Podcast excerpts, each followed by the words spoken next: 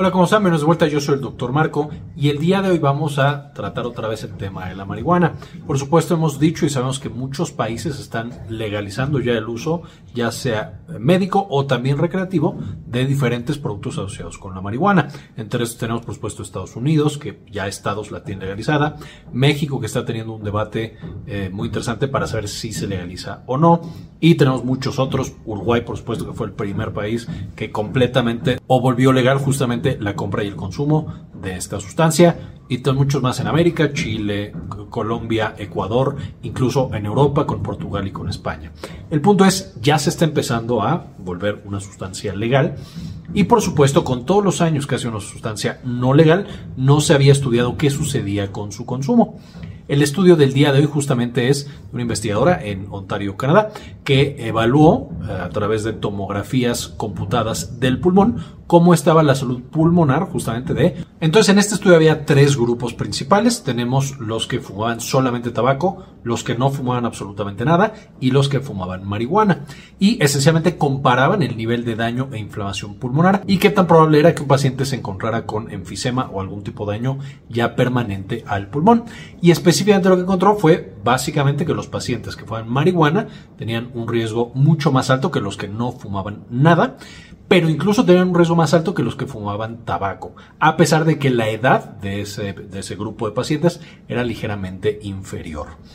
Entonces, esto sugiere que la marihuana fumada podría ser más inflamatoria, más dañina para el pulmón, y podría ser también eh, más probable que los pacientes debuten con E P O C, con fibrosis, con enfisema, etcétera, etcétera. Específicamente, el riesgo de presentar enfisema para los que consumían y fumaban la, esta sustancia era de setenta y cinco por ciento versus los que no fumaban para nada, que era cinco por ciento. Si nos vamos a la comparación ya ajustado para la edad entre los fumadores de marihuana y los fumadores de tabaco, noventa y tres por ciento de los pacientes que fumaban marihuana presentaban enfisema versus sesenta y siete por ciento que fumaban tabaco. Ahora, todo esto no es extremadamente sorprendente, ya lo platicamos previamente, pero cuando tú quemas una sustancia y luego la inhalas, la metes en tu pulmón y la mantienes ahí algún tiempo, evidentemente va a causar inflamación y va a causar daño en el pulmón.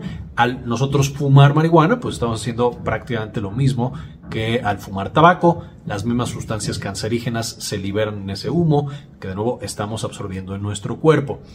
Simplemente no tenemos evidencia suficiente hasta ahora como para ver si es igual que el tabaco, más, menos o qué es lo que está pasando ahí. Y por eso es extremadamente importante que se hagan este tipo de investigaciones. Además de la razón ya previamente mencionada de que se está volviendo cada vez más popular porque es más fácil de consumir, de conseguir el consumo de marihuana. Ahora, este estudio es extremadamente importante eh, porque es los primeros pasos hacia realmente entender qué pasa con el consumo crónico de marihuana fumada.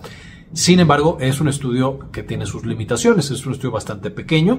En el grupo de los que fumaban marihuana, cincuenta y seis pacientes. El grupo que no fumaban nada eran cincuenta y siete. Y en el grupo de fumar tabaco, treinta y tres pacientes en total. Una vez más, un estudio pequeño, lo que puede hacer que los datos no sean tan sólidos. Y definitivamente necesitamos mucha más investigación y en grupos mucho más grandes para entender la causa real. Ahora, el siguiente punto que no quisiera que la gente se llevara de manera errónea de este video, es decir, que la marihuana en sí es tóxica o puede dañar a los órganos. Como toda sustancia que podemos nosotros ingerir, puede tener efectos, incluso efectos adversos. Sin embargo, lo que aquí se está demostrando es que la marihuana fumada tiene un daño muy importante sobre el pulmón. Pero como sabrán, la marihuana se puede consumir de muchas maneras. Vía oral, en comida o di- di- directamente en una pastilla o algo así.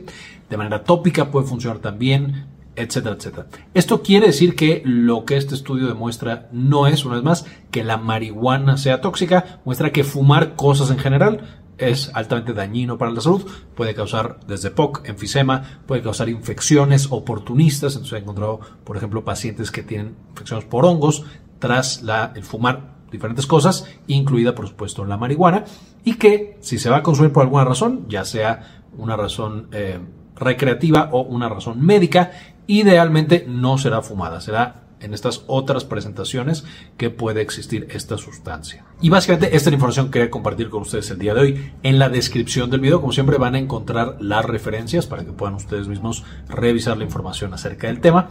Antes de irnos, quisiera agradecer a las personas que han decidido donar uno o dos dólares a este canal, justamente para apoyarnos, generar este contenido y poder presentar de manera gratuita con todos los demás.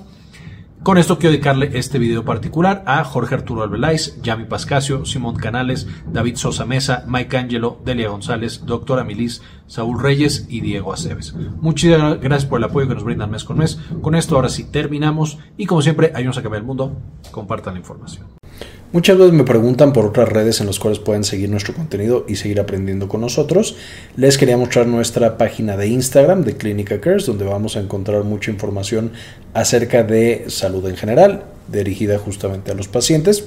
Y también nuestra página de Sinapsis Mex. Está mucho más para comunicación de la ciencia y temas de neurociencias. Espero nos puedan seguir en estas páginas y podamos seguir aprendiendo mucho más por allá.